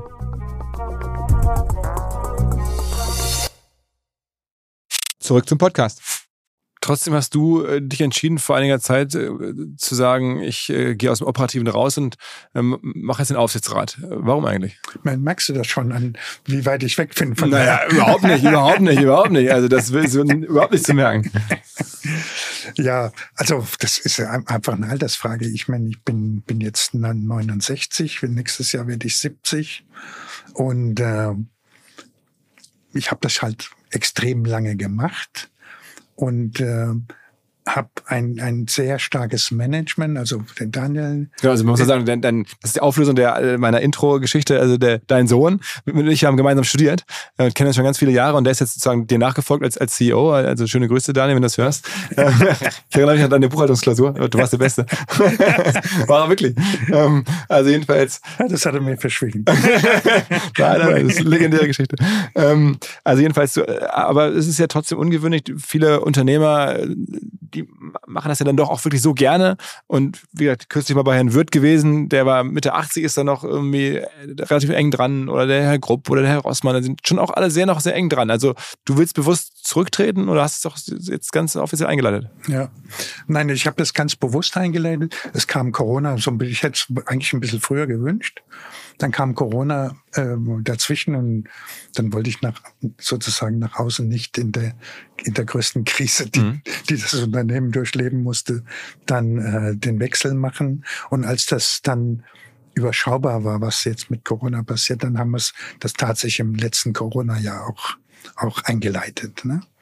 Und ähm, ganz bewusst, weil ich der Meinung bin, dass das Management muss sich auch verjüngen. Also kann, natürlich kann man immer versuchen, am Ball zu bleiben, aber das erfordert ja auch eine enorme, enormen Aufwand und, und, und irgendwann ist man auch nicht mehr so bereit, diesen ganzen Aufwand. Äh, also die Energie aufzubringen. So. Äh, äh, dann wirklich so immer am, am, am, ich sag mal, am Ball zu bleiben, mhm. am, am Zeichen der Zeit zu bleiben.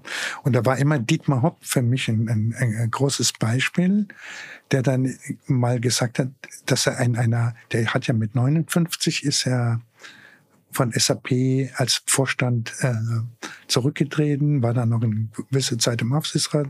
Hat es dann auch äh, im Gegensatz zu seinem Freund Hasso Plattner, der ja heute noch ja. Aufsichtsratsvorsitzender ist, hat er den anderen Weg gewählt.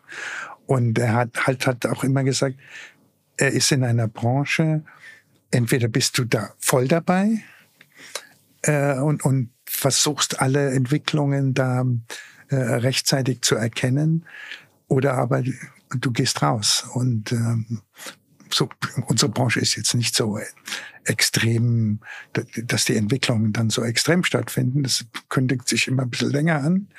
Aber trotzdem passiert ja auch immer, immer wesentlich, äh, äh, passiert ja immer sehr viel, wo man, wo man immer auch wachsam sein muss. Und ich glaube, das kann, kann das junge Management wesentlich besser machen, als ich das tue. Also ich meine, es wäre eine ungewöhnliche Frage, weil ich, ich kenne deinen Sohn ähm, ja ganz gut, aber doch trotzdem, die Frage stelle ich eigentlich bei allen sozusagen Unternehmern, die was Vergleichbares aufgebaut haben. Die Wahrscheinlichkeit, rein statistisch gesehen, dass sozusagen der Nachfolger oder der, der, der, der Sohn oder die Tochter ähm, genau dasselbe Talent hat wie, wie der Vater in dem Falle, ist ja super unwahrscheinlich. Also das, das ist ja beim Fußball auch nicht so. Dass dann irgendwie der Sohn von Messi äh, ist dann auch nicht bei Barcelona in der ersten Mannschaft. Und jetzt bist du ja schon sozusagen in der absoluten ersten Liga der deutschen Unternehmer.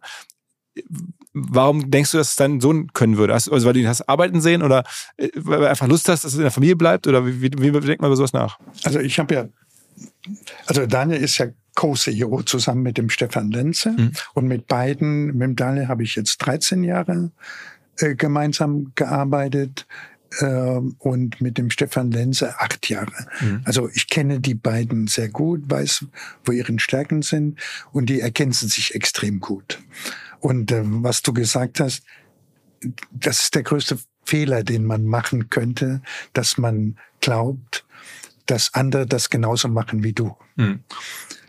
Die machen es einfach anders und wahrscheinlich sogar besser. Also ist meine feste Überzeugung. Zum Beispiel der Daniel hat, hat andere Talente, als ich die habe. Daniel ist ist, äh, sagen wir mal, sehr operativ stark. Er kann extrem die Menschen gewinnen äh, und, und motivieren, einen Weg äh, zu gehen. Und äh, ich habe das auch irgendwo, aber dann ist dann zum Beispiel wesentlich stärker. Mhm. Er, er, macht das wesentlich äh, leichter. So ein Kind des Ruhrgebiets ein bisschen. Ja, ne? ja, ja, genau. Der, der ist so gewinnt. Ja. Er, er, ist äh, total gewinnt. Also ich habe das mit, mit Freude immer beobachtet. Und äh, und irgendwann mal akzeptiert, dass, dass er völlig anders ist als ich.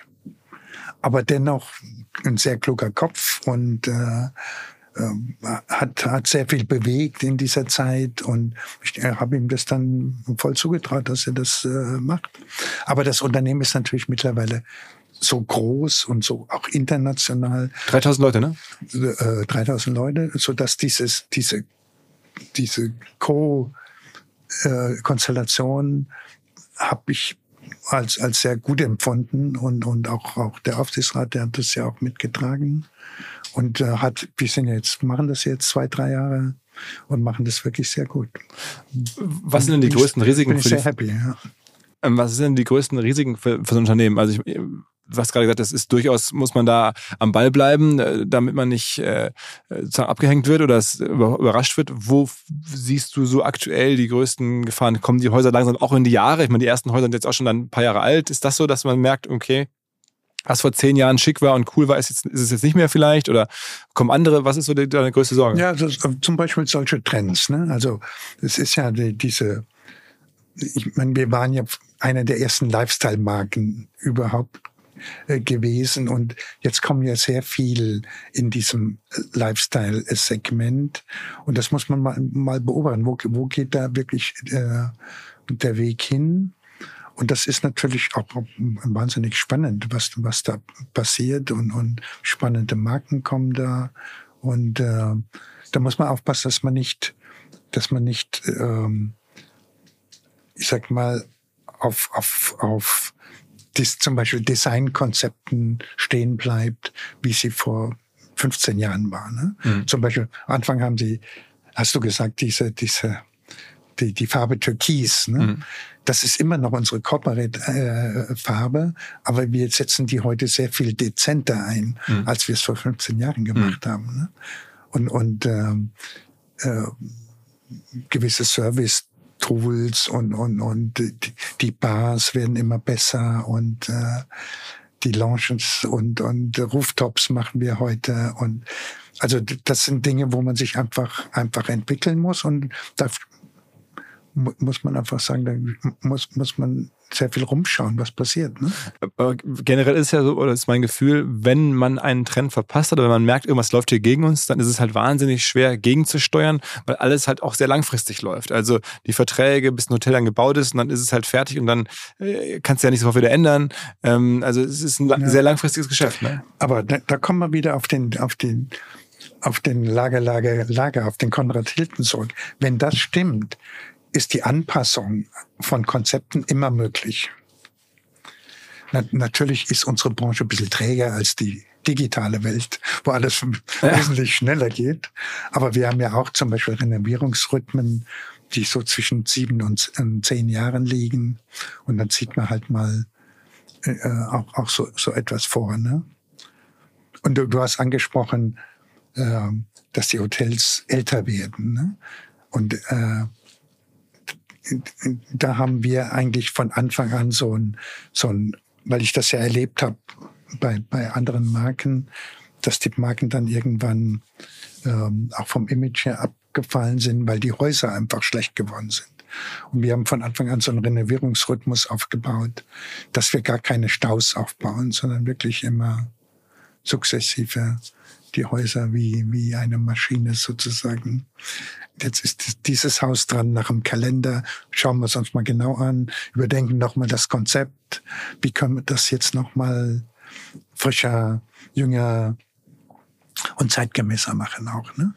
Und andere Elemente auch mit einbauen, ne? Und du sagst auch ganz offen, ähm, ein Börsengang ist eines Tages auch ein Thema, dass man sagt, okay, das, ja, die Größe ist jetzt offensichtlich erreicht. Ähm, die bestehenden Investoren, Morgan Stanley, vor allen Dingen, glaube ich, will auch eines Tages mal raus. Also das ist schon was, was passieren könnte. Ja, ja, absolut, absolut. Ich meine, ein Unternehmen dieser Größenordnung muss einfach offen sein für den, für den Kapitalmarkt. Ne? Ob das jetzt ein IPO ist oder, oder wir haben ja äh, Morgan Stanley, da ist ja schon die zweite Runde. Hm. Äh, das wurde schon mal rekapitalisiert, dieser Fonds. Äh, wir haben Finanzinvestoren an Bord, die wollen immer im gewissen Rhythmus auch aussteigen. Und die, und die, die gehören nach 25 Prozent, ne? Wir gehören 25, ja. Ah, ah. Also ich meine, so ein IPO wäre auch für dich die Chance, da käme noch schon, sagen wir mal, das Vermögen würde dann liquide. Ja? Klar, klar. Aber hast du da Ideen, damit was zu machen? Also, oder ist das für dich eine, eine Option zu sagen, ich würde auch mal 10 Prozent, wir reden dann ja sofort von Hunderten von Millionen, die das wert wäre, zu verkaufen? Ähm, man, man soll ja nie, nie sagen, weil die Dinge ändern sich natürlich äh, äh, ständig.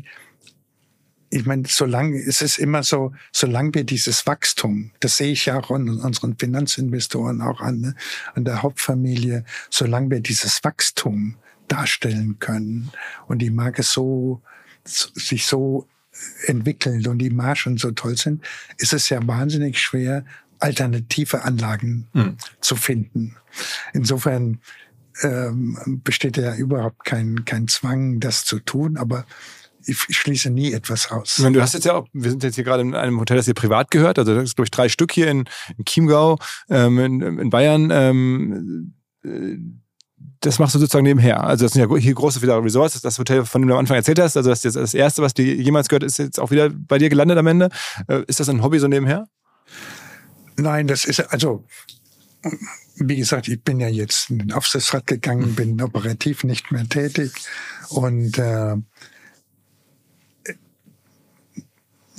es, gibt ja oft erfolgreiche Unternehmer, die dann in völlig andere Branchen investieren. Ne?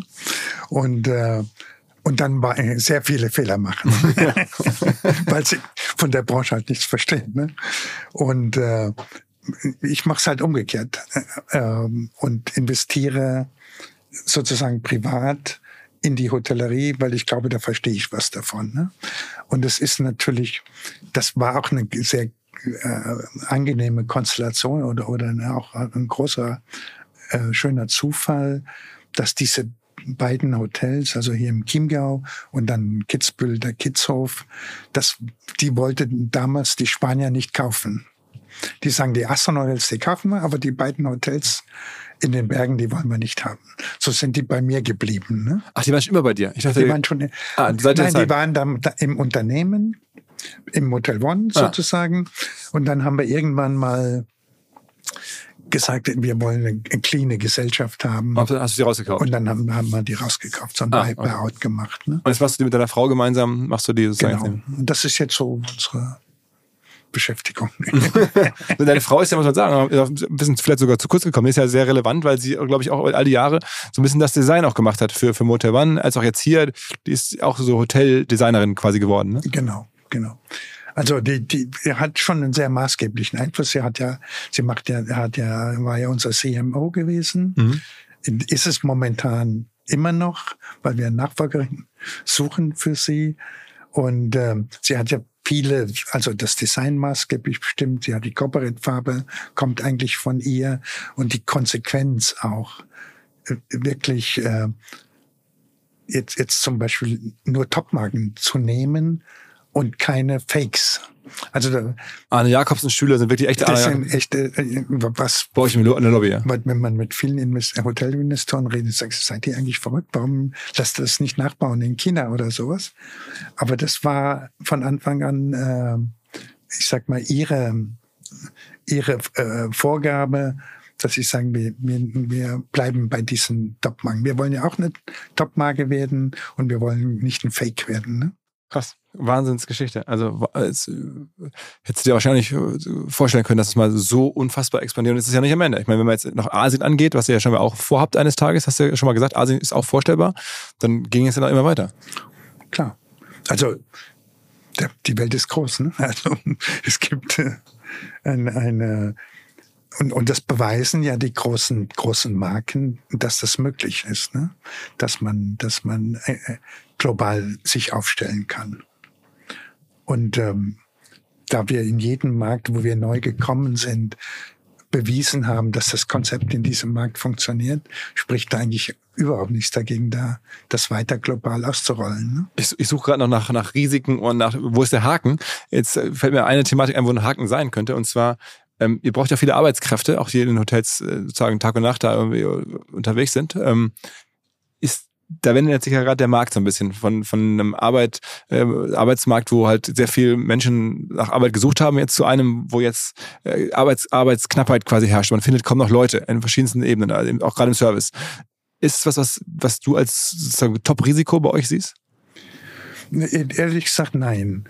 Ähm, natürlich gibt es immer, im- immer, immer äh, Situationen, wo das äh, wesentlich enger ist. Aber das liegt, das liegt an, viel an den Unternehmen auch selbst. Ne?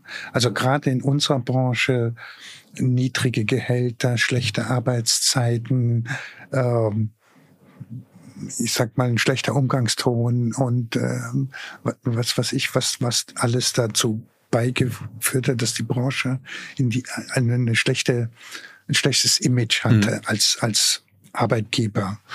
Und wir haben eigentlich von, von Anfang an das versucht, anders aufzubauen. Wir haben sehr viel investiert in diese Arbeitgebermarke Motel One und haben ein sehr gutes Image äh, als Arbeitgeber. Wir haben immer ein bisschen besser bezahlt als andere, haben Incentive-Systeme gemacht, die an den Bewertungen aufgebaut waren, haben eine One University gebaut, zusammen mit der IUBH in Bad Honnef und haben duale Studien sehr früh angefangen und ähm, die Akademie, wo, wo, wo die, die Motor One-Mitarbeiter, äh, ich sag mal, mittlerweile weltweit dann äh, ins Unternehmen kommen und dann den Spirit mitbekommen. Und das ist auch eine enorme Wertschätzung den Mitarbeitern gegenüber, was in unserer Branche Hm.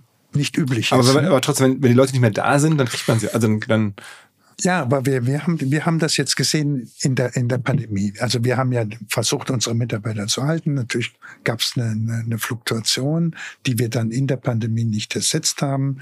Dann ging das Geschäft nach der Pandemie sofort los und äh, wir waren viel zu eng mit den Mitarbeitern. Aber es war, hat kein halbes Jahr gedauert, bis wir wieder den Stand hatten, den wir eigentlich brauchen. Und äh, ich habe nicht gesehen, dass unsere HR-Abteilung, äh, ich sag mal, jammert, dass das nicht funktioniert und und äh, da, hat uns diese diese dieses Image, das wir uns aufgebaut haben, enorm geholfen. Also das heißt, du einfach denkst auch in Zukunft, äh, auch wenn die Mitarbeiter knapper werden, äh, bevor sie bei euch fehlen, fehlen sie woanders, weil ihr einfach da eine starke Marke habt. Genau, das sehe ich so. Und viel auch für die Ausbildung tun und und und. Und ähm, und an sich muss muss sich die die insgesamt die Branche und wer wer da wer da nicht mitgeht, der der hat das Problem. Natürlich muss man jetzt aufpassen, in, dass in dieser digitalen Welt nicht so eine Zweiklassengesellschaft entsteht. Ne? Also die Head Office Mitarbeiter diskutieren darüber, äh, vier Tage Woche, äh, montags nicht da sein. Remote arbeiten und ja. Remote und nach Spanien und was weiß ich alles. Ne? Das ist ja auch alles toll. Und wir versuchen das ja auch irgendwie äh, alles möglich zu machen. Nur 95 Prozent unserer, unseres Teams sind in den Hotels. Das heißt, die haben Schichtarbeit, äh, müssen sieben, äh, fünf Tage Woche und, und, und. Also da, da muss man aufpassen, dass es keine Zweiklassengesellschaft gibt. Ne? Und dann niemand mehr in den Service geht. Und da glaube ich jetzt zum Beispiel, dass, ähm, dass ähm, JetGPT da helfen wird. AI, also wirklich, das, das, das, Da bin ich überzeugt, weil, weil es dann, ich sag mal, die, die hochqualifizierten Arbeitsplätze, wird ersetzt. die, die haben den Stress mit ChatGPT. Die Serviceleute haben das nicht. Hast du in jedem Motel One mal übernachtet? Äh, nein. Nein, aber in den meisten. In den meisten, ja. Also ich versuche zumindest mal zur Eröffnung da zu sein und, äh, und äh, dann auch da zu übernachten. Ne? Aber es ist mir nicht bei allen gelungen. Was ist zum Schluss nochmal, jetzt wo du so viel Hotellerie machst und auch so viel dich selber angeguckt hast, was ist dein oder das sind deine beiden, zwei, drei äh, Lieblingshotels auf der Welt? Ach, das ist immer sehr nett, weil wir das immer diskutieren, auch im Management und Aufsichtsrat. Und wir haben immer festgestellt, das Neueste, das aufmacht, finden alle großartig. Und zwar, welches ist es gerade? Jetzt hat gerade eröffnet ähm, Innsbruck. Das ist natürlich ein, ein, ein, tolles Hotel. Ah, das, das ist Motel One Innsbruck. ein Motel von Innsbruck. Okay, das ist das Beste, sagst du gerade bei euch? Ja, empfindet man jetzt, weil, weil wir gerade da waren, hatten eine Rooftop und dann die Nordkette da in Innsbruck. Und Okay. äh, das ist schon. Und außer von One gibt es da noch, wenn du selber sozusagen sich inspirieren lässt, wo fährst du hin? Was ist so da der, auf der Welt, wo du selber Gast bist? Ja, also ich mag schon, schon so traditionelle Hotels mag ich eigentlich ganz gern. Also in Paris die die die ähm, die Häuser, ähm, die Luxushäuser, das ist natürlich schon In Paris, okay. Man mag ich schon schon ganz gerne. Also keine Resorts irgendwo auf den Seychellen oder in Thailand? ja, das mag ich natürlich auch klar. Das, das hast du ja alles, mal- alles mal angeguckt. Also da, Ja, klar. Das ist ja schon beruflich. Man muss sich ja inspirieren. aber das Paris ist sozusagen die beste Hotelstadt. ja, finde ich schon. Ja. Ich hatte mal einen Podcast mit dem Herrn Harrisch vom, vom Lanzer Hof, habe ich die Frage auch gestellt. ja. genau. Und der hat dann zu mir gesagt, ähm, Dubai sei total beeindruckend, weil das der Service-Level so hoch sei und Dubai sei ja von den Hotels total beeindruckend. Ja, der Christian ist immer schneller als ich. Der ist immer, hat immer alles schon gesehen, was wir diskutiert haben. Ja, okay, also du bist dabei Paris. Ja. Okay, okay. Vielen, vielen Dank. Wahnsinnsgespräch, ja. Viel Erfolg. Ich bin gespannt, wie es natürlich, ich will Daniel ab und zu mal sprechen, wie es weitergeht. Ja, unfassbare Leistung. ja, vielen Dank. Ich bin sicher, Daniel wird es äh, noch auf andere Höhen führen. Ah, alles klar, alles klar. Okay. Ciao, ciao. Ciao. Frage. Wie macht man Tools, die für Agenturen und Freelancer besonders spannend, besonders hilfreich sind? Na, man fragt sie. Unser Partner Mitwald hat in Zusammenarbeit mit Agenturen eine Hosting-Lösung für Agenturen und Freelancer gebaut. Bedeutet Managed Cloud Hosting mit Top-Performance und Top-Flexibilität. Mit eigenem Rechenzentrum und partnerschaftlichen 24-7 Kundenservice. Alles aus Deutschland. Und dementsprechend natürlich DSGVO-konform und für deutsche Sicherheitsansprüche ISO-zertifiziert. Also die Rahmenbedingungen stimmen, aber das Besondere ist die eigene Verwaltungsoberfläche M-Studio, die dank intelligenter Features zu mehr Effizienz, Produktivität und Spaß bei der Arbeit verhelfen kann, abgestimmt natürlich auf die Arbeit von Freelancer und Agenturen. So macht Hosting Spaß, das sagen auch die Kollegen und das bestätigt auch die Top-Bewertung bei OMR Reviews. Mitwald ist top-rated in der Kategorie Web-Hosting-Software und gerade der Support wird da sehr lobend hervorgehoben. Wenn ihr Mitwalds Managed Cloud Hosting Lösung kennenlernen wollt, dann schaut einfach vorbei auf mitwald.de/slash omr. Dort findet ihr alle Infos und habt die Möglichkeit, 30 Tage lang kostenlos reinzuschnuppern und alles zu testen. Einfach mal anschauen, mitwald mit doppelt-t.de slash omr.